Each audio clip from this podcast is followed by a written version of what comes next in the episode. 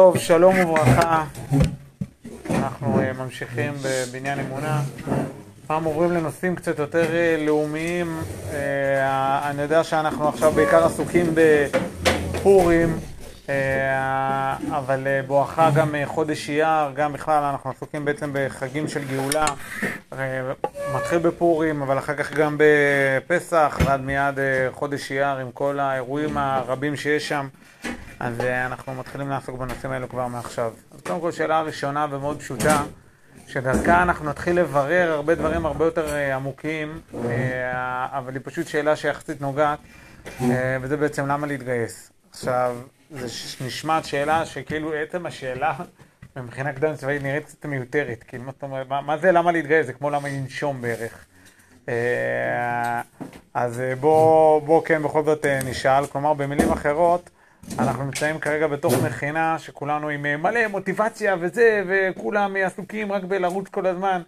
אה, פעם אחת אה, היה לי קרובת משפחה שהייתה מתארחה אצלנו, זה קיצור. שאלתי אותי, אבל מה הקטע של האנשים פה בקשת כל הזמן לרוץ? אי אפשר ללכת? כאילו, קיצור, כולם במרץ, זה, והוא מתגייס לפה וזה לשם, והוא חולם על זה וזה, וקיצור. אז, אז כולם עם מוטיבציה, אבל בעצם בוא, בוא רגע נעצור. בכל זאת, כנראה שכן צריך לשאול את השאלה הזאת. אה, רוצה לשאול משהו? לשאול. כן. מה, מה, מה? לא הבנתי. אז עוד רגע, עוד רגע נדבר גם על זה. זה לא, השאלה למה היא לא רק למה במובן הזה של... זה לא למה במובן הזה רק של אה, בוא נענה תשובה לשאלה, אלא מה הסיבות וממילא מה הסיבות למוטיבציה, בסדר? למה המוטיבציה בכלל אה, להיות.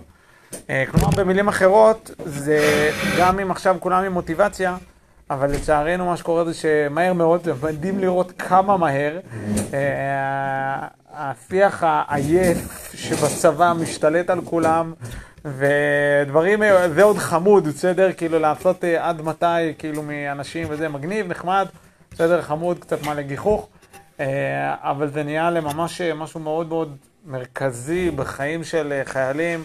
אה, ממש ליהנות מלהיות עייף, ליהנות מלהיות חסר מוטיבציה. כלומר, במילים אחרות, מה שאני בא לומר זה שמעולה נמצאים אה, כולם במכינה, מלא מוטיבציה, כולם רוצים להגיע כמה שיותר, להשקיע כמה שיותר, שירות משמעותי בצה"ל ופה פיקוד ושם קצונה ושם יחידה מובחרת, אבל מהר מאוד רואים במהלך השירות שהדברים האלו נשחקים, הם אה, מחזיקים עד רמה מסוימת ובסוף צריך לבסס אותם דברים הרבה יותר רציניים מאשר ה... איזה יופי יש לי תגיד נחמדה וכמה מגניב ונחמד להיות ביחידה המדהימה שלי, אה, סיירת אגוזי. אה, אז אה, בסוף זה צריך להיבנות על משהו קצת יותר רציני, אז בואו נראה. תשובה ראשונה, מה השאלה בכלל? כאילו זו, בעצם התשובה הראשונה. חוק גיוס חובה, זה חוק, חוק במדינת ישראל, אתה רוצה או לא רוצה אתה חייב. אתה לא, אם אתה לא רוצה, תגיע משטרה צבאית, ת, תעצור אותך, עקרונית לפחות. אה, וזהו, ואין מה לדון בכלל. זה כאילו כל הדיון הזה הוא דיון עקרוני, תיאורטי, הוא בכלל לא רלוונטי. אה, זהו, כולם חייבים, נגמר. סיבת מוטיבציה מאוד אה, פשוטה. הבעיה זה שכשזה קורה, אתה נראה גם בהתאם. כלומר, אם זה בגלל הכרח, אז אתה, זה לא מחזיק מן. ואת האמת, את האמת, את האמת, בקצה, בסדר? באמת בקצה. מישהו שבאמת לא רוצה להיות בצבא, לא יהיה בצבא.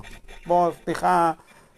שדובר צה"ל לא ישמע אותי, אבל זאת האמת, בסדר? אם מישהו באמת לא רוצה, הוא לא יהיה. אגב, גם בפרופיל 21, בסיפור של פרופיל 21, שאף אחד לא יחשוב שבבקו"ם טיפשים, בסדר? כאילו, לא, מזה שבן אדם מגיע ושם לעצמו בקבוק על הראש ומזיל ריר כאילו ועושה ככה וכל מיני דברים כאלו, כל מיני שטויות, האנשים בבקו"ם לא טיפשים, בסדר? כאילו, והפסיכולוגים שם לא נולדו אתמול. יודעים לזהות מתי בן אדם באמת, אה, אה, באמת סובל מאיזשהם הפרעות ומתי לא. אה, וגם בזה, כשנותנים פרופיל 21, זה לפעמים בגלל שהם מבינים, הבן אדם לא, יש לו קשיי, קוראים לזה קשיי הסתגלות. הכוונה, בן אדם שאין שום סיכוי שיחזיק במסגרת צבאית עד קדימה, שילך למקום, שילך לעשות משהו אחר באזרחות. הצבא לא רוצה, לא צריך אותם. כלומר, בסוף, בסוף, בסוף, בסוף, בסוף, בסוף, מי שבאמת, באמת, באמת לא רוצה. לא עם מוטיבציה נמוכה. לא, מי שלא רוצה בהגדרה, לא יהיה בצבא. כלומר, חוק גיוס חובה זה על הנייר, זה לא באמת, בסדר? אה, עכשיו, וכל זה נכון לעובדה שאתה עובר, הופך מאזרח לחייל. לא דיברתי על שירות קרבי. עכשיו, הצבא זה שירות קרבי, כאילו, עיקרו שירות קרבי. זה נכון שיש המון המון המון תפקידים שהם לא קרביים, מאוד מאוד משמעותיים ובעלי הרבה מאוד ערך, אבל בסוף, עיקר הצבא, בסוף הצבא לא מוביל אה, רק לטכנולוגיה, הוא מוביל לטכנולוגיה קרבית ולהנדסה קרבית ולבינוי קרבי, הכל בסוף לשדה הקרב. כל המערך התומך מיועד ללוחמה. אין שום סיכוי שבלוחמה אדם יישאר אם הוא מוכרח. אין, אין מצב כזה. ונכון שאם הוא רוצה, אבל לא רוצה מספיק, ואז שמים לו, מציבים לו עובדה, אז זה מסייע לו לרצות. אבל זה מה שזה עושה, זה רק מסייע לו לרצות. אה, אה, זה לא עובד. כלומר, חוק גיוס חובה לא מחזיק מים. זה כמו להיכנס, לנסות להיכנס לתוכן כניסה, זה פשוט לא יעבוד. אתה, אתה נתקע בקיר. אין לך, אין, אין אופציה, זה לא מחזיק שום דבר. ולכן, ככל שהמוטיבציה יורדת בחברה הישראלית, אז ככה גם השירות הצבאי נראה בהתאם. תשובה שנייה, השפעה חברתית.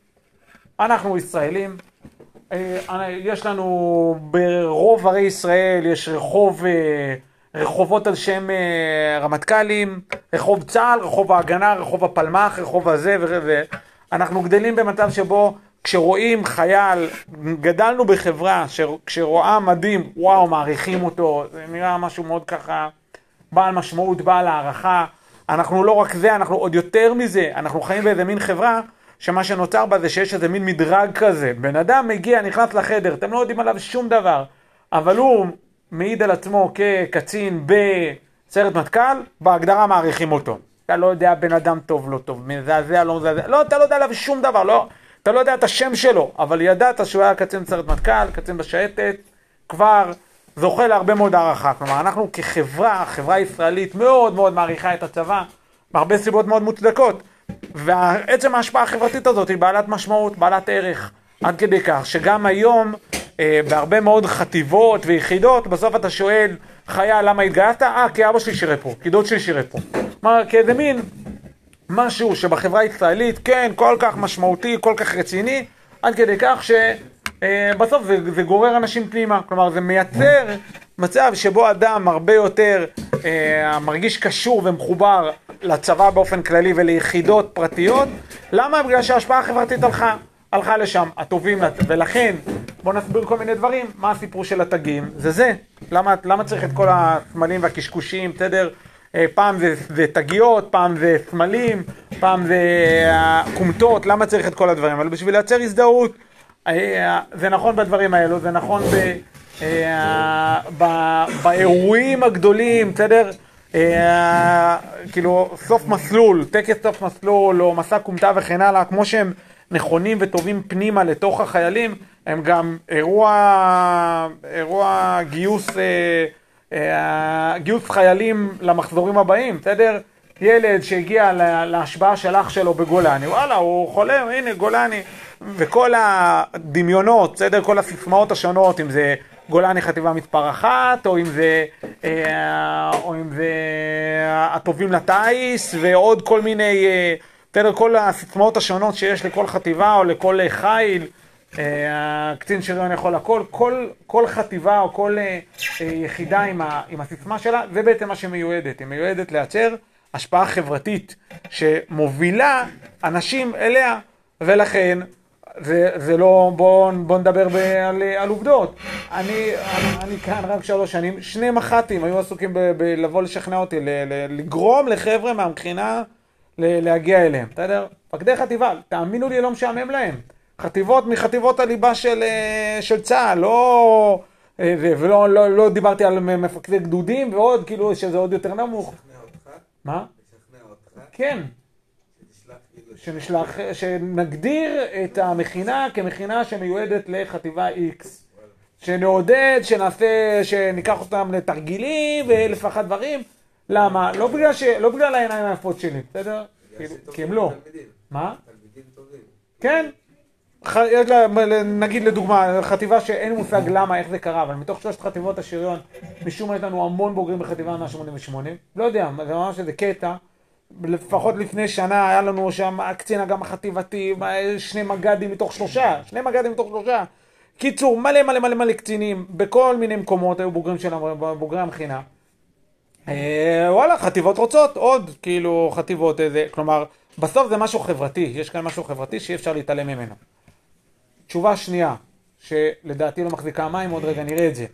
קודם כל, דבר ראשון, הסיבה של זה, זאת הסיבה שבגללה צה"ל, באופן בעיניי מוטעה מאוד מאוד מאוד מאוד, משקיע בדברים חברתיים. הוא משקיע ברשתות אה, חברתיות, והוא לא מבין שזה לא, לא מחזיק שום דבר. אה, כי השפעה חברתית כמו שהיא מדהימה, כשהיא עובדת, היא גם מדהימה לכיוון השני. כלומר, זה לא כמו שבדיוק, זה, זה רוח נחמדה ויפה מאוד, וכל זמן שזה מחזיק מעמד, אז זה מעולה ונפלא, וכל זמן שזה לא מחזיק מעמד, זה הולך נגד. כן. לא חושב שבדור שחי בתוך הרשתות החברתיות, אז אתה לא, לא מנסה לגייס אותו עם מכתבים בדור. לא, אל תגייס אותו עם מכתבים בדור, תגייס אותו עם אה, אידיאלים. לא, אבל השאלה זה מאיפה הם מקבלים את האידיאלים. מי הם מקבלים את האידיאלים עכשיו? לא ממכינות קדם צבאיות. בהנחה ש... ומבתי ספר, לא מזה. לא מרשתות חברתיות, ולא מפרסומים בזה, זה כלום, זה שום דבר. זה לא מחזיק אה, מים. זה לא מחזיק שום דבר. השאלה זה לא מה זה מחזיק, הצבא, הצבא לא צריך דברים שיחזיקו, הצבא צריך... בטח שהוא צריך להחזיק. כוח אדם, וברגע שהכוח אדם יגיע, אז הוא יכניס בהם את האידיאל. לא, אין, זה לא עובד. זה לא עובד ככה. אתה לא לוקח בן אדם מערבי נהנתן, ששקוע רק בעצמו, ושם עליו מדים, שם לו כומתה של אה, אה, גבעתי, והנה עכשיו הוא לוחם סרט. זה לא עובד ככה. אתה צריך לחנך אותו, לייצר חברה ערכית, שבסוף מה שיקרה זה שהם יתגייסו לצבא ויהיו אנשים ערכיים. זה לא ככה אתה מלביש עליו. וגם אם הוא עכשיו אתה תשכנע אותו, כי זה ממש מגניב להיות עם סיכה של השייטת, זה לא מחזיק מים כשזה, כשזה מגיע לרגע האמת, ורגע האמת זה לא ברגעי קרב, זה במסלול. הוא נופל ונופל ונופל ונופל ונופל ונופלים בכמויות. אז לא, זה לא מחזיק כלום. ובכל המקומות הרציניים בצבא, אתה רואה אנשים ערכיים, לא אנשים שהגיעו בגלל הרשתות החברתיות. עכשיו, ובואו נספר לכם, יום, זה, וכאילו, זה שיעור מוכן, אבל אני אספר לכם, זה פשוט, הזדעזעתי מזה. אנחנו יושבים עם כנס ראשי מכינות, בסדר? והיה מעגלי שיח. ובאחד מעגלי השיח, משום מה הכי פופולריים, על אתוס הלוחם. תקשיבו, זה היה מדהים לראות את זה. אתוס הלוחם. ובאתוס הלוחם, בעצם כאילו האמירה זה היה איך אנחנו מתמודדים עם העובדה שאתוס הלוחם נשחק, כאילו אנשים פחות מעריצים לוחמים. בסדר? זאת הייתה האמירה, והיינו עסוקים בלהתמודד עם זה. עכשיו, מי היו שם בתוך המעגל? זה היה, לא יודע מה, ראשי מכינות של אולי 30 מכינות, משהו כזה, ומתוכם, מתוך המכינות התורניות, באמת זה היה בטעות, אבל זה היה עלי, עצמונה וקשת, בסדר? שלושתנו היינו, ישבנו באותו, באותו מעגל שיח. טוב, אנחנו יושבים איזה, והמכינות החילוניות מתחילות לדבר. אני מתחיל להחליף מבטים עם הרב רעים, הלסת נשמטה לי, הייתי בשוק. לא רק אני עכשיו, כאילו, אנחנו כזה, מה קורה פה? אנחנו במקום הנכון? כאילו, מה, מה זה?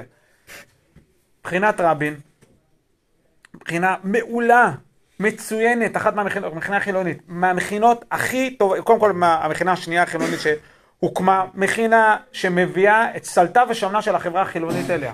בסדר? בוגרי מכינת רבין מגיעים לאיפשהו בין טיס לחבצלות. זה כאילו החבר'ה באמת מה...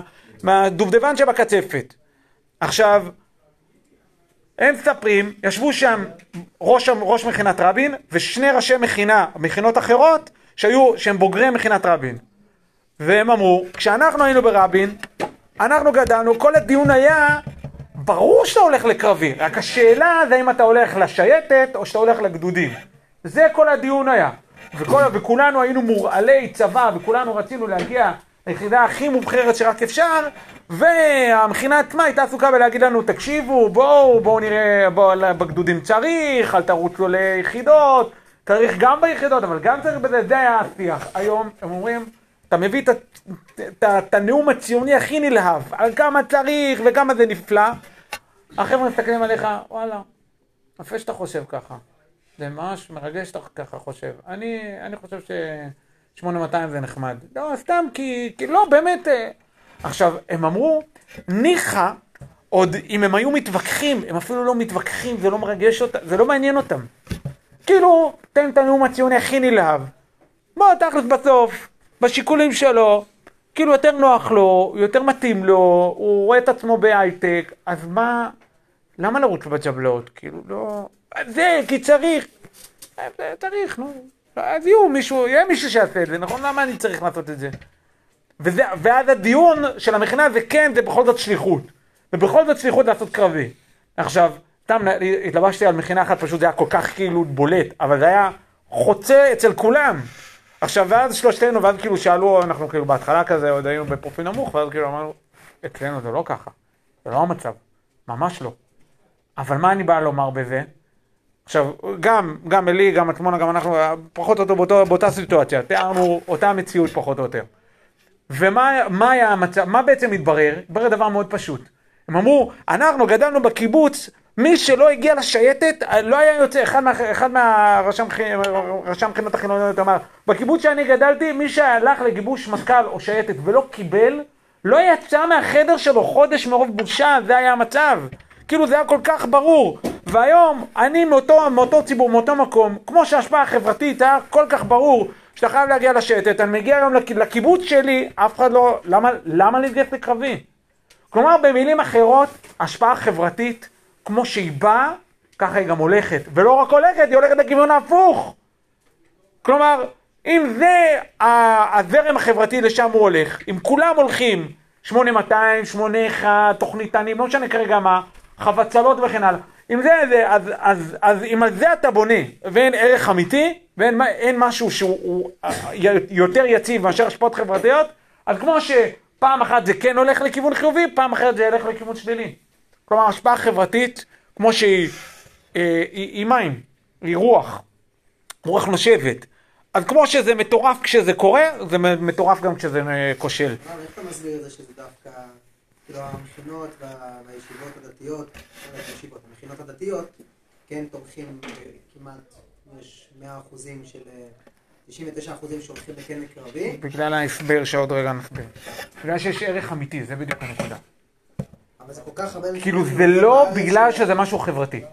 כאילו זה נכון שבבתי כנסת, שבבית כנסת, בטח ביהודה ושומרון, אבל בכלל, תעלה אה, חייל, ישירו לו, שאומרים מפקד, יגידו לו איזה מי שברך יפה כזה, אז כאילו, בסדר, ובכלל, אימא שהבן שלה הגיע להיות אה, מפקד במגלן, אז כל הזה, אז כולם מתרגשות, ואיזה יופי, וואו, והכל. זה נכון, זה קיים. אבל כמו שזה ככה, זה גם עוד חצי דור, דור, עוד שנתיים, לא משנה, זה קורה. זה לא מה שמחזיק, יש משהו אחר שמחזיק. מה, אתה, אתה נוגע בנקודה נכונה. כאילו, זה ממש היה מביך, באמת, זה היה מביך. אתה, הם שאלו, הם שאלו אותי על נתונים. באיזשהו שלב הם שאלו אותנו על נתונים. אז לא יודע למה, אלי ועצמונה לא ידעו, אנחנו, אני כן ידעתי את הנתונים שלנו, מי, מי מתגייס לאיפה. הם היו בהלם. הם היו בשוק. כל כאילו- מי שיכול לקרב להתגייס לא? לא, רק שקרבי, גם ביחידות מובחרות ו- ופיקוד וקצונה. הם היו בשוק, הם לא, לא מתקרבים לזה אפילו. בשום צורה. הוא אמר, אמרו היחידים שכאילו, שאתה רואה מוטיבציה זה בנות דתיות. שהן מגיעות לבחינות חילוניות, אז בנות דתיות הן עם מוטיבציה כי הן עסוקות בלהיות פמיניסטיות ולהוכיח את עצמן שהן יכולות. זהו, זה גם לא, זה גם לא הדרך. כן. וגם, מה, כאילו, הן הולכות להגנת הגבולות. סליחה, לא, לא, לא, לא, סליחה על הזה, אבל זה לא ליבת הלוחמה, כן.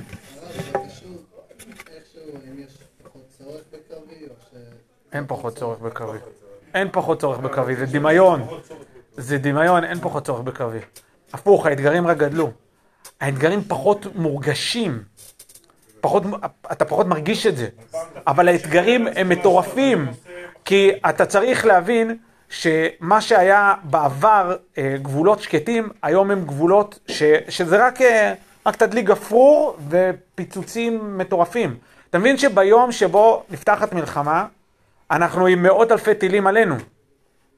אנחנו עכשיו מול חיזבאללה, זה מאות אלפי, זה אומר שאתה צריך להשתיק את לבנון בכלום זמן, אתה צריך המון כוחות, המון כוחות איכותיים גם. כי כל, כאילו לצורך העניין בלבנון השנייה, כל חטיבת אה, גולני, חטיבה מעולה, נפלאה, זה, אה? כל חטיבת גולני הייתה על כפר אחד, על פינג'בל. בסדר? על כפר אחד.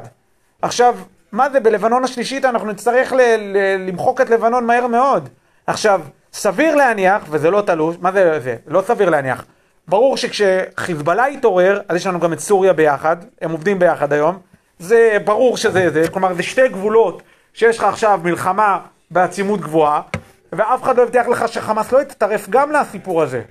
כלומר, זה לא, זה לא שהצרכים הלכו וירדו, הצרכים רק עלו, אבל מבחינת החברה הישראלית, ברוך השם, איכשהו יצא המצב, ברוך השם, זה נס. שאנחנו בשנים שקטות, אז זו חברה נהנתנית גם ככה, שלא משקיעה בזה מאמץ. צריך יותר. שומר חומות. אבל זה פיקציה. כי, כי זה לא באמת, אה, זה, אתה צריך להבין מה האיומים מולנו, בסדר? יש לך שני ארגונים, עזוב את איראן, יש לך שני ארגונים שמאיימים על העורף הישראלי בצורה הזויה. מאות אלפי טילים לשניהם, שלחיזבאללה הרבה יותר, לחיזבאללה יש גם יכולת אופרטיבית להגיע ל, לכל אזור הגליל גולן ב, עם כוחות סדירים, בסדר? כאילו, איך זה נקרא? שכחתי איך קוראים ליחידה הזאת. מה? לא. רדואן, לא, לא.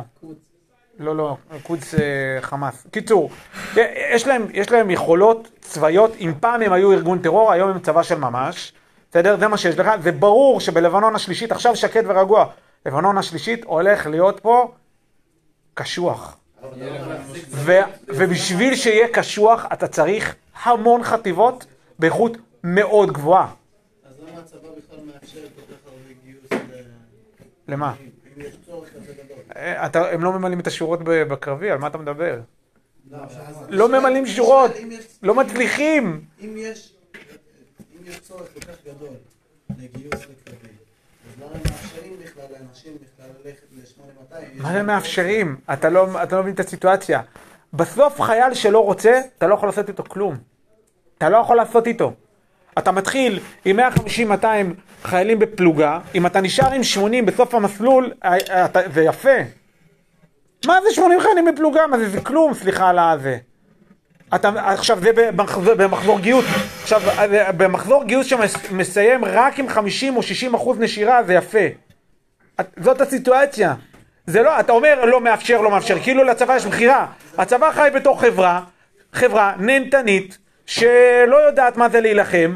אני הייתי, אני הייתי במכינה אחרת, באמת אחרת, הייתי במכינה אחרת, מגיע ראש אכ"א, מדבר, הייתי בהלם, גם מכינה חילונית, אחת מהמכינות הכי טובות שיש, באמת, מתוך, לא יודע מה, שלושת, ארבעת המכינות הכי איכותיות שיש, אחד מהחניכים, שניים בעצם, התחילו במתקפה על איזה תת תנאים יש בצבא כי האוכל לא ראוי למאכל אדם. אני מצטט, לא ראוי למאכל אדם.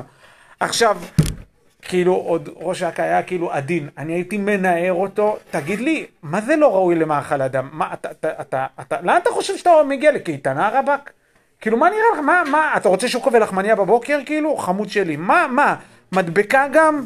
מה, מה זה, זה, אה, לא יש, מטפטף, אה, נו, מטפטף מים מהגג, תגיד לי, אתה אמיתי? תגיד תודה שאתה בכלל ישן בתוך מבנה. כאילו, מה, מה, מה לא, אתה לא שישן בשטח פתוח או באוהל, אוהל 12, מה, מה כאילו, התרגלנו, אנחנו חברה מפונקת שלא יודעת מה זה להילחם, לא יודעת מה זה, מה זה תנאים מאתגרים, לא, לא מכירה את זה, אז, אז ממילא היכולת, היכולת להתגייס לקרבי על כל המשמעויות של זה, היא יכולת מאוד נמוכה. כן, אבל אם נשאר עוד חייל אחד בגלל שאתה מחייב אותו ללכת לקרבי והוא לא הולך ל-8200 בסוף, זה עדיף, לא? מה זאת אומרת? לא, השאלה היא שאין לו רצון, לא, ברור שהצבא, הצבא לא שואל אותך, הצבא לא אומר לך האם בא לך להתגייס לקרבי, הוא מודיע לך שאתה מתגייס לקרבי, הוא מכריח אותך, ואם אתה לא רוצה עושים לך, מענישים אותך, אבל בסוף, בסוף, בסוף, בסוף, בסוף, בסוף, בסוף, בסוף, אם אתה תתעקש, אתה תרד מקרבי, בסדר? מעולה. אז הצבא עושה את המאמץ, אבל הוא כל הזמן עסוק גם במקל וגם בגזר. אבל בסוף הצבא הוא לא מנותק, הוא חי את החברה. ואם החברה היא ערכית, אז הוא, אז הוא יכול לרוץ קדימה, ואם החברה לא ערכית, אז הוא לא רץ קדימה. הוא מחייב את כולם ללכת לקרבי קודם. מי שיש לו פרופיל קרבי, מתגייס לקרבי, זאת ההגדרה. אז אז יש נשירה גדולה. ברור? גם אנשים עם פרופיל קרבי לא מצליחים להתקבל למודיעין ודברים כאלה. נכון? בכוונה, זה לא, הצבא, הצבא עושה את המקסימום כדי שאנשים יגיעו לקרבי, וזה, לא, וזה מאוד מתקשה, כי כל זמן שזה חברתי זה מחזיק מים, כן. אם בן אדם יכול לתרום במודיעין ובקרבי כביכול אותו דבר, אבל במודיעין יש לו יותר מוטיבציה, אתה אומר לו עדיין תלך לקרבי כי צריך? כן. כן. שלא יהיה לו ברור. המערך התומך לחימה צריך הרבה כוחות מאוד מאוד איכותיים, בסדר? ו, וכל מי שהיה במערך תומך לחימה יכול לומר שכמה שצריך לוחמים, לא פחות מזה צריך תומכי לחימה באיכות מאוד מאוד גבוהה. ואתה יכול להיות לוחם סיירת וזה, בסוף אם אוכל לא מגיע, אתה לא... ת- קיצור, אתה לא תוכל להתמודד. בסדר? כאילו, אתה יכול להיות מדהים ביכולות לחימה שלך. אם אין מערך תומך לחימה טוב, אז יש לך בעיה. זה לא הדיון, אתה יודע, אני כרגע לא בא לדון על היחס בין תומכי לחימה לבין לא לוחמים, אני בא לדבר על, בכלל על המוטיבציה. הבעיה של רובנו היא לא, אני כולי מוטיבציה, כאילו של החברה הישראלית, אני כולי מוטיבציה איפה שיביאו, אני רק אה, אעשה עכשיו כל... לא, זה לרוב, אם זה נוח לי מעולה אני עושה, אם זה לא נוח לי אני לא עושה. אם, אם, שאלה, אם נגיד לבן אדם, אם נגיד יש בן אדם שבפוטנציאל, הוא יותר, הוא יותר יתרום למדינה במודיעין מאשר... תן לצבא, הצבא מספיק חכם, תן לצבא להחליט. הצבא לא טמבל, הוא ראה כמוך מיליונים, בסדר? הוא יודע, יש מערכת מאוד מתוחכמת, חושבים שזה טיפשי, זה ממש לא. זו מערכת מאוד מתוחכמת של מיון, לאן, לאן כל אחד אמור להגיע. אם הצבא החליט שאתה צריך להיות לוחם, גם אם אתה חושב אחרת, ת- קצת ענווה. אגב, אני אגיד לכם יותר מזה, גם אנחנו בתוך ראשי המכינות, בהתחלה עוד חשבו, מה, אני סגן אלוף במילואים, הייתי מג"ד, אני יודע, אז זה פה, שם, היינו בדיוק בסבב הזה, זאת אומרת, גם ראשי מכינות היו מספיק בעלי ענווה כדי להגיד, הדברים שאנחנו חשבנו, בסוף ראינו שהמערכת הצבאית צדקה. כלומר, וזה זה אנשים שהיו בתוך המערכת, ניהלו חלק מהמערכת, זה, ואף על פי כן, בסוף הם הגיעו למסקנה מאוד פשוטה, המערכת הצבאית לא טיפשה בכלל. אם המערכת הצבאית החליטה שאתה צריך להיות לוחם, זה הדבר הנכון לך. כן. על זה הם זה הם חיים, נושמים את זה כל היום. כן, ברור. כואבים את זה לחלוטין. מנסים. כל זמן. אני כאילו הייתי מאוד פסימי, גם דיברתי מתוך מקום של כאב. דיברתי עם לא מעט מהם. אה, כל זמן שהם חיים בחברה פוסט-מודרנית והם לא יכולים לצאת נג- נגד פוסט-מודרניזם באופן גלוי, אה, זה מאבק כבוד מראש, אין להם סיכוי. כל זמן שהם מקבלים את ההבנה שאין אמת מוחלטת, אלא האמת היא סובייקטיבית, אה, אין שום סיכוי להחזיק את זה. אין להם שום, אין, כאילו, אחת מה- מהראשי המכינות, אה, זה אמרה, יש להם תוכנית שלמה, זה, קיצור, כל מיני זה, בעיקר ליווי אישי והדרכה. זה, כל הליווי האישי וההדרכה שלך, בסוף, אם בן אדם לא מבין שיש אמת ושצריך להקריב למענה, כי בסוף מה את באה להגיד? אני אתאים לך את המקום הכי נכון לך, אבל אה, לרוץ בג'בלאות זה לא מקום שנכון לי. זה מעצבן, אתה אוכל חול, אתה אוכל קש. וזה רק בגלל שיש אמת ואתה צריך לסבול למענה. אה, אי אפשר להתחמק מזה. כן, דותן. אתה לא חושב שיש משהו טוב בזה שאנחנו לא חיים בחברה מיליטנטית גם? ושיש בנו יש בנו קצת הרגשה של שם. חיים נורמליים? האם יש משהו טוב בזה שאנחנו חיים בסרט? לא. לא יודע אם בסרט, אבל אנחנו חיים... ב- אנחנו חיים בסרט חי מטורף. בסרט. 300 מיליון אויבים, ואנחנו חושבים שאפשר להיות תקוע בלה לה לנד, במגדלי הבורסה, ולחשוב שאתה חי ב... לא יודע מה, בקנדה. אחי, יש לך אויבים פה מתחת לאף. אתה, אני צריך לספר לך, אתה מסתובב בכפרים. מה, זה מה... זה משהו תלוש? בשנייה שמתחילה מלחמה, יש לך לא רק 300 אויבים מחוץ לגבולות המדינה, יש לך אויבים פה בתוך המדינה. שרק מחכים ליום שבו אתה תמצמץ. רק מה קרה? אנחנו ילדי שמנת, גדלנו לתוך מצב שבו אנחנו בכלל לא יודעים מה זה פיגועים, לא מבינים מה זה סיטואציה של פיגוע רב נפגעים, לא מכירים את זה, אז בגלל זה זה נראה לנו, מה, מה, הכל טוב. לא הכל טוב, זה תוך שזה, זה הכל, זה, זה אנחנו כאילו, הכל יפה, אנחנו כאילו במעטה של אה, קרח דק והכל נחמד ויפה. ברגע שקורסים, זה, זה, זה טירוף מה שהולך פה. מה נראה לכם, איראן סתם כאילו מאיימת? זה סתם אה, זה? יש כאן כוחות מטורפים בסדרי גודל שלהם, שרק מחכים לרגע שאנחנו נמצמץ, רק מחכים לשנייה שאנחנו נראה שאנחנו מגמגמים. ברגע הזה הולך להיות פה טירוף. וזה לא איזה, אתם יודעים, איזה משהו שאני בדמיונות שלי אומר, חושב וזה. כל מפקד בחיל האוויר יכול לומר לך שחיזבאללה מתכונן למלחמת לבנון השלישית בשיא הרצינות. ושעל הבית שלך ועל הבית שלי יש מאות אלפי אה, טילים שמכוונים עכשיו, שהם רק מחכים לפקודה. ובשומר החומות ראינו רק הקדמה למה יקרה במלחמה, במלחמה אמיתית. יש לך פה אויבים. אויבים רוצחים, הם רק מחכים לרגע.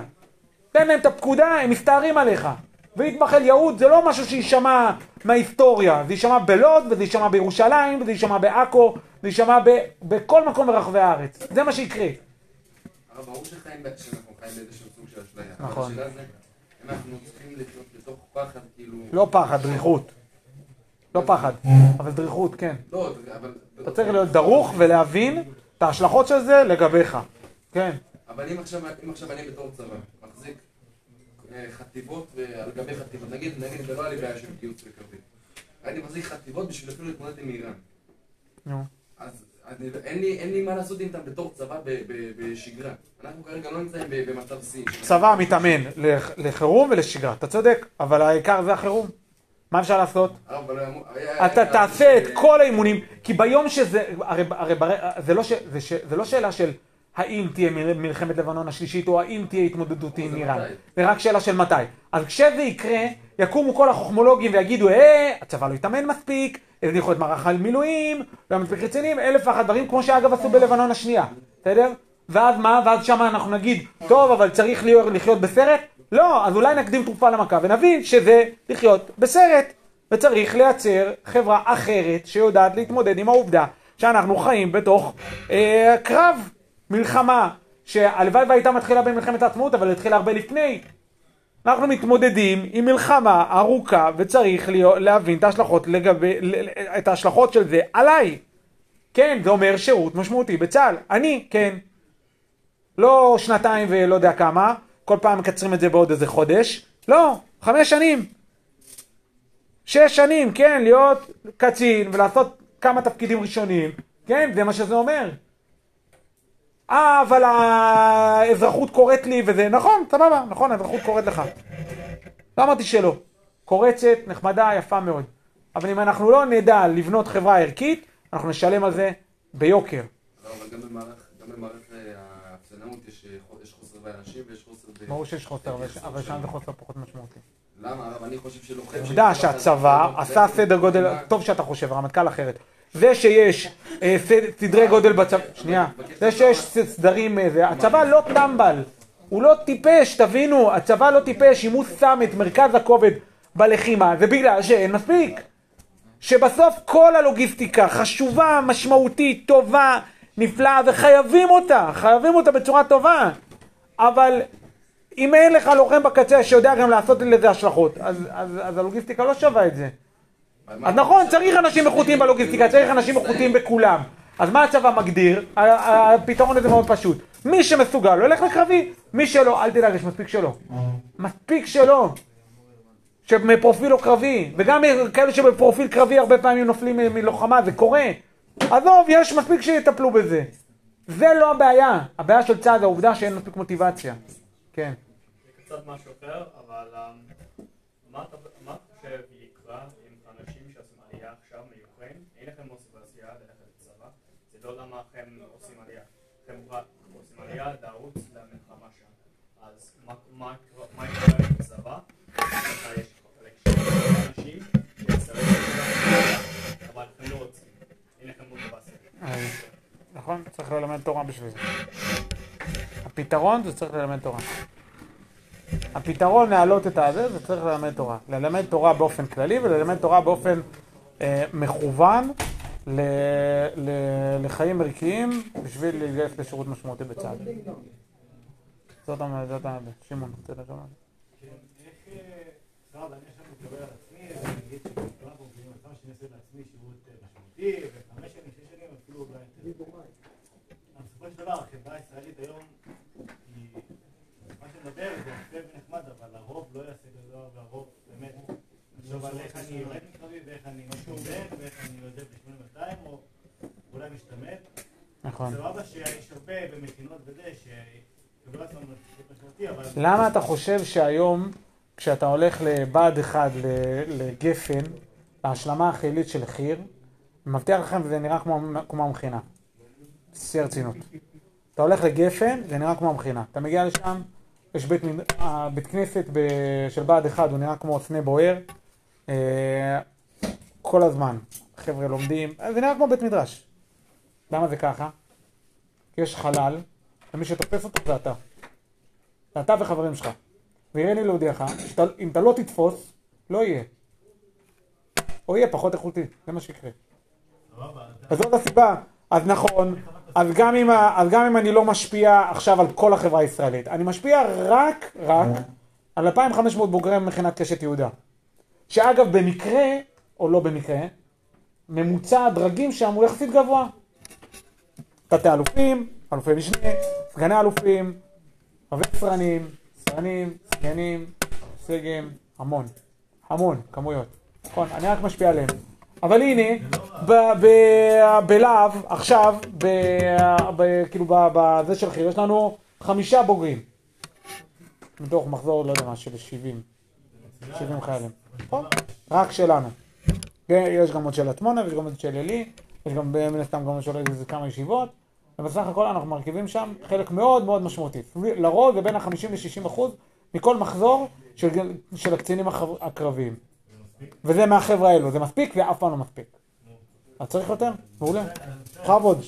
זה שלכם. אז אני שואל איך אתה גורם לזה שזה יהיה רק 50% מהתמונה, 50% מקשת, אלא שזה יהיה גם 50% מכלל, ממי שלא במכינה.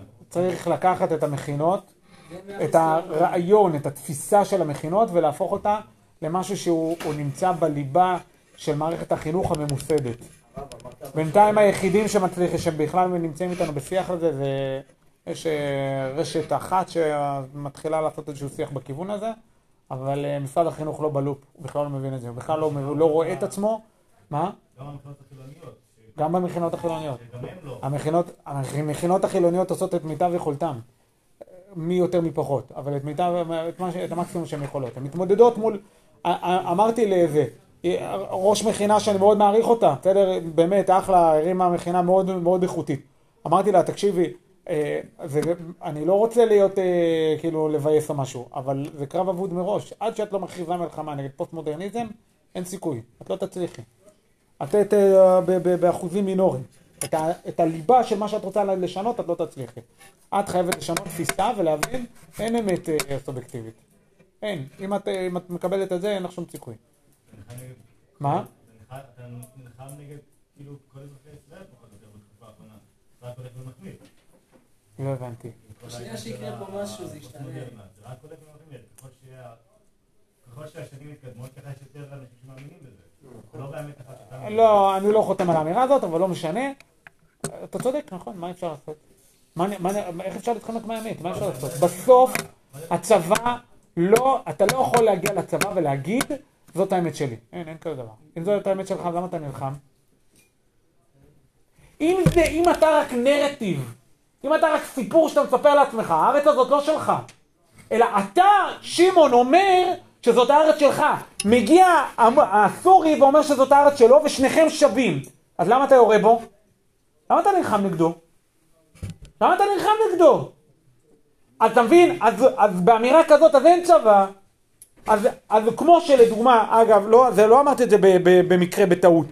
ארגון אר- ארבע אמהות, ארגון מהולל, שהיה עסוק בלטחון לחיילי צה"ל את, את הרעיון הזה ש, שצבא זה דבר מיותר, והשהות שלנו בדרום לבנון זה דבר מיותר, אז אחד מהלוחמים היה מגיסט בפלס"ר צנחנים, עומר, פה היה גר לא רחוק מפה, ברגע של קרב, האמא שלו הייתה מראשי אה, ארבע אמהות, כל פעם שהוא היה חוזר מלבנון אז אמא שלו הייתה טוחנת לו את המוח בבית, אומרת לו עזוב אותך, מה אתה צריך את זה, מלחמה מיותרת, מה אתה צריך, מה אתה צריך, מה אתה צריך. בסוף הם יצאו למערב בדרום לבנון, תוך כדי המערב הם הותקלו במ- במערב נגדי בעצם של החיזבאללה, המפקד שלו אומר לו אתה מגיף, קח לאחור, תחפ... לא קח לאחור, קח לקדימה, תחפה עליי, אני יורד, ואז הוא אמר אני לא מסוגל, זה מלחמה מיותרת, אני לא הולך לעשות את זה. המפקד שלו מת. ועוד שני חברים שלו. זה לא בדיחה מה שאמרתי, זה מציאות. זה לא אולי יקרה בעזרת השם, זו מציאות. זה המצב של החברה הישראלית היום. ולא נרפאנו ממנה. ואם אנחנו לא נדע לשנות את התפיסה שלנו, ולהבין ולהגיד את זה בקול ברור, ולהגיד שהפוסט-מודרניזם הזה אוכל אותנו מבפנים מאלף ואחת דברים, הורס כל כך הרבה דברים, אם אנחנו לא נדע, בסוף זה מה שיקרה, לא יהיה לך אומר אחד, יהיה לך אלפים כאלו. למה למען השם להילחם למען הארץ הזאת? בוא נלך לברלין, יש שם קוטג' זול יותר, בירה בלי מיסים, אחי החיים תותים. ואז ברגע שזאת האמיר, אלו האמירות, אז, אז, אז יהיה לך, לא, אין, אין, באמת אין לך, באמת הושמדה מדינת ישראל, מבפנים הושמדה. בגלל שאין מוטיבציה קרבית. אתה אומר לי, אז, אני, אז זה, אמיר, זה אמירה רצינית שנלחמת נגד, נגד רוב אזרחי ישראל, נכון? אני לא נלחם חס וחלילה נגד מישהו. אני רק אומר, התפיסה הזאת הורגת אותנו מבפנים, כן? אגב, מה זה הורגת אותנו? תסתכלו על אירופה, אותו דבר, שם בצורה הרבה יותר חמורה. הורגת אותה מבפנים. לכו, דברו עם צרפתי נורמלי היום, אתם לא מבינים מה זה, איך הוא... גנבו לו את המדינה, למה? כי יש פוסט מודרניזם, אתה לא יכול לדבר נגד מוסלמים. אתה לא יכול לדבר נגד מוסלמים. הם השתלטו לך על השאנזליזה, אז מה? יש להם נרטיב, גם לך יש נרטיב. פוסט מודרניזם זה דבר נורא. אם מישהו רוצה לשפ... לשפר את הגיוס לקרבי, הוא חייב להתמודד עם זה. אין דרך אחרת. כן. אומר להם, זאת האמת. א', למה לא? ופחדנות דתית. דתיים מפחדים מהצל של עצמם, ולא מבינים שהדבר היחיד שמשכנע, בכל הטיעונים שלהם, הדבר היחיד שמשכנע זה תורה. אתה מגיע לחילוני ואומר לו, אבל תשמע, ביטחון, אם אתה תיסוג מיהודה ושומרון, אז יהיה טילים לנתב"ג, יש כמוך, הוא יגיד לך דבר מאוד פשוט, אתה חכ- חכם גדול, יביא לך אלוף שאומר אחרת, כל מה שאמרת מבלבל במוח. אם תגיד, למען השם, פעם אחת, רבאק, האמא ואבא שלי חיו פה ומתו פה. אברהם, יצחק ויעקב פה. זהו. זה הדבר היחיד שמשכנע, אין שום דבר אחר. לא אמרתי שכל החילונים ישוכנעו מזה. לא אמרתי. לא, זה לא. זה הדבר, אין טיעון, אין טיעון, כן. אברהם זה אבא שלי ובגלל זה זה הארץ שלי. כן. משתכנע, זה כן, לא, לא כן. מאמינים בזה. לא, זה לא שביום אחד אתה משנה בן אדם ככה, נכון? אתה צודק. אבל זה הטיעון היחיד שנשמע ושהוא לא... הוא לא, לא ממסמסים אותו. כל טיעון אחר, ביטחוני, חוץ, מדיניות, בלה בלה בלה בלה בלה, כמו שאתה יכול להגיד ככה, אתה יכול גם להגיד בדיוק הפוך. אתה מביא את תנועת הביטחוניסטים, אתה מביא ביטחון אה, הקצינים למען ביטחון ישראל, בדיוק לצד השני. מה ההבדל? זה אלוף משנה, זה אלוף משנה, זה אלוף, זה אלוף, זה, זה, מה ההבדל? אז הוא אומר ככה, הוא אומר אחרת. אין, כל הטיעונים האלו לא מחזיקים מים. אנחנו מפחדים להיות דתיים, מפח... מפחדים להגיד את האמת, אז אנחנו משתמשים בכל מיני טיעונים חסרי משמעות, לא- בכלל לא רלוונטיים, ולא אומרים את הדבר הפשוט מאוד, זה הארץ שלנו, נקודה. לא מתנצל על זה, לא מבקש סליחה על זה, זאת הארץ שלנו. למה כן? אברהם, יצחק, יעקב, יוסף, משה, אהרון, דוד, שלמה, כן, זאת הסיבה. זה הדבר היחיד שמשכנע. אין שום דבר אחר שמשכנע. זה כן. הפתרון לפוסט-מודרניזם? שכל כן, כן, ללמוד תנ"ך, כן. הרב, אבל זה לא, זה לא הגישה הזאת שתיצור את התגובה של אה, וואי, איזה הדתה, עושים עליה הדתה, כן, וזה הדתה. כן, כן. למה, אתה יודע למה הדתה מפחידה? מה זה המושג הזה הדתה? אתה יודע למה זה זה מפחיד? למה זה מפחיד? לא אותם, זה מפחיד חלק קטן. אתה יודע למה? כי הם מבינים שזה רלוונטי. מבינים שזה רלוונטי. כשאתה נוגע, אתה נוגע, אתה פתאום זה. עמדתי מול חבר'ה בכפיר, נתתי הרצאה, שבעצם הייתי עסוק בלהגיד את זה, מה שאמרתי עכשיו, וחבר'ה, אחד אחד ניגשו אליי אחר כך ואמרו לי, תקשיב, איפה היית כל השנים? המ"פ הגיע אליי, אמר לי, תקשיב, פעם ראשונה שאני שומע את הדברים האלה. מ"פ, מפקד פלוגה! פעם ראשונה שהוא שומע את זה. למה? כי כולם מתנצלים. לא, אנחנו פה, אבל אה, זה, ו- וצריך, אה, ו- וטוהר הנשק, וזה, ברור שטוהר הנשק, לא אמרתי לרצוח אף אחד, אבל להגיד בסימן קריאה ברור, להגיד את זה, זו ארצנו, לא מפחד מזה, לא מתנצל על זה. אגב, מי אחד מהאלו שהכי הוכיחו אותי בזה, זה סיפור מעניין, תת-אלוף פארס. לא יודע אם אתם מבינים, אבל פארס זה כנראה לא... פחות יהודי. אמר לי, אתם, אמר לי ברבנות, אתם לא מספיק ציונים. אתם לא מספיק נותנים בראש. נכון, הוא צודק. כי אנחנו מפחדים, זה הנקודה. לא, זה הדתה, זה זה, זה, לא הדתה. זה נורמליות. מי שאומר שזה הדתה, הוא פשוט אה, לא מסוגל להתמודד עם הטיעונים. אז משתיק בלי להתמודד. כן. זה בדיוק הסיבה שכל הערבים מסביבנו. כן, כי הם נלחמים, אנחנו- אנחנו מדינה והם דת. נכון? אנחנו, נכון, אתה צודק. נכון. הם באמת מאמינים בזה, ואנחנו לא מאמינים בזה. כן? זה הטיעון הכי פרקטי. מחילה אין טיעון יותר פרקטי. ביטחון וזה, לא מחזיק כלום. אתה חכם גדול, איתי, אני מאוד מעריך אותך, אבל יש אלוף בצה"ל שאומר הפוך ממך, נכון? ביטחונית. אז כאילו, מה, הוא מאוד מעריך אותך, אבל יש אלוף שאומר אחרת, אז מה, מה אתה רוצה? כל טיעון ביטחוני שלא תגיד, הכי הגיוני בעולם. כל מי שנמצא בדולב, שהיה בדולב טלמון פעם אחת, רואה, אתה יושב בדולב, בדולב טלמון עם uh, טיל סאגר, אתה מוריד מטוסים. לא צריך, uh, אתה לא צריך להיות גאון גדול. זה לא איזה משהו ביטחוני מורכב, אבל זה לא משנה. אתה אומר ככה, אני אומר אחרת. הדבר היחיד שאין עליו עוררין זה זה. צריך לדעת איך להסביר את זה, ברור שאם ת, ת, תבוא ב... ד- כ- כקיימה לה, שתקרא שדלא ניחא. וזה, אז זה, תבוא ככה, מה אתה רוצה ממני? אבל, אה, אבל, אבל, אבל כשאתה מסביר את זה בישראלית מדוברת, זה הטיעון היחיד שמחזיק.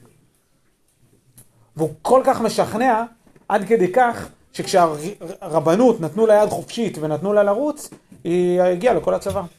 אז כולם כל כך נבהלו, והארץ כל עשר דקות עשו כתבה נוספת על ההדתה בצה"ל, וכל מיני פרופסורים חכמים בעיני עצמם, ועשו דוקטורטים שלמים על ההדתה ועל הפריפריה שבאה להוכיח את עצמה בזה, ומשתמשת בצבא ככלי חברתי למצוא מקום בחברה, בלה בלה בלה בלה בלה בלה בלה בלה בלה בלה בלה, ואז בסוף קיצצו להם, את הכנפיים. למה? כי זה הרלוונטי. כי זה הרלוונטי, פתאום מצאו את עצמם, דוסים כאלו, כן, כיפה, זה, זקן, ציצית, מגיעים למקומות הכי רציניים בצה"ל, לבה"ד 1, ומגיעים לקורס טייפ, ומגיעים לחובלים, ולצוללות, ולכל המקומות הכי נחשבים בצה"ל, וגם הכי לא נחשבים בצה"ל, מגיעים לכל מקום וכולם מתלהבים מזה. פתאום זה רלוונטי. את קוראת פה מהפכה? יואו, אז דתיים רלוונטיים, רחמנא ליצלן. מה נעשה, אה, סליחה, לא רחמנא ליצלן, כאילו, קיצור. אה, משהו אחר, השם ישמור. אה, קיצור. אז חס וחלילה, כן. אז צריך להשתיק אותם, את הדתיים האלו. זה הטיעון היחיד שעובד, אין טיעון אחר. אז על מה מתבססים החיילים החילוניים? על שני הטיעונים שראינו עד עכשיו. על החובה ועל החברה. ובסוף זה לא מחזיק. אגב, זאת הסיבה שבגללה תלך למערך המילואים, אתה תראה המון דתיים ומסורתיים. המון. כי גם המסורתי הוא לא, עזוב גם איזה, הוא מחובר, לא, בסדר, הוא לא בדיוק איזה קידוש שבת, זה בסדר, זה לא, אבל הוא מחובר. כי פעם היה לך את הציונות החילונית, זה מה ששלטת, והם האמינו בזה באמת. ואז הגיע אין. הפוסט-מודרניזם, והוציאו לך את כל הציונות הזאת. כן. מי הקים את המדינה? מי בסוף נלחם? כל המחתרות, כל הזה, זה חילוני, זה לא היה דתי. פתאום כן. בצורה דתית, עמדה וקמה. איך, נגיד, כאילו, אני, מבין יפה, ואנחנו מבינים את זה, כל מי שיושב פה מבין את זה, אבל איך נגיד, יש איזושהי תופעה, נגיד, מסוימת, נגיד, שרוב האנשים שמשתחררים מהצבא, הם לא קצינים. כאילו, רוב, רוב, רוב החיילים הם לא קצינים, אז אחרי זה אתה משתחרר מהצבא, ואתה היית לוחם, אז אתה אה, משרה קשה יותר מאשר מישהו שהלך למודיעין. איך אתה... אתה מבין? ובסופו של דבר זה מובן הדבר הזה, כי אתה לא יכול עכשיו להשיג מישהו ש...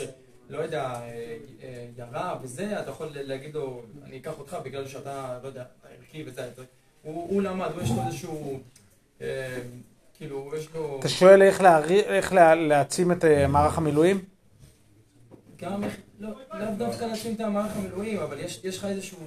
איך לשכנע בסוף? כן, כי יש לך איזה... יחסי הכוחות הם כאלה שכשהוא משתחרר, הוא נמצא רק בהפסדים. כן. לכאורה, כן? ברור. כי הוא לא מבין את העולם הערכי שהוא מפסיד. נכון. אבל כל עוד הוא לא מבין... אז בגלל זה אתה רואה שבתוך מערך המילואים, בעיקר מה שמחזיק, זה עולם ערכי, ולכן אתה צריך לייצר אנשים ער- ערכיים לאורך כל החיים. ולכן צריך בית מדרש לבוגרי צבא, וצריך לייצר מערך, מערך שמלווה את הבוגרים שלנו. כן, בדיוק בגלל זה. הרב, בשנים האחרונות השאלה ש- שאנשים שואלים על הצבא זה לא מה אני נותן לצבא, זה מה לעשות. נכון, נכון. אני חושב שכל השינוי הזה זה כל מה ש... נכון. עושה תופעות.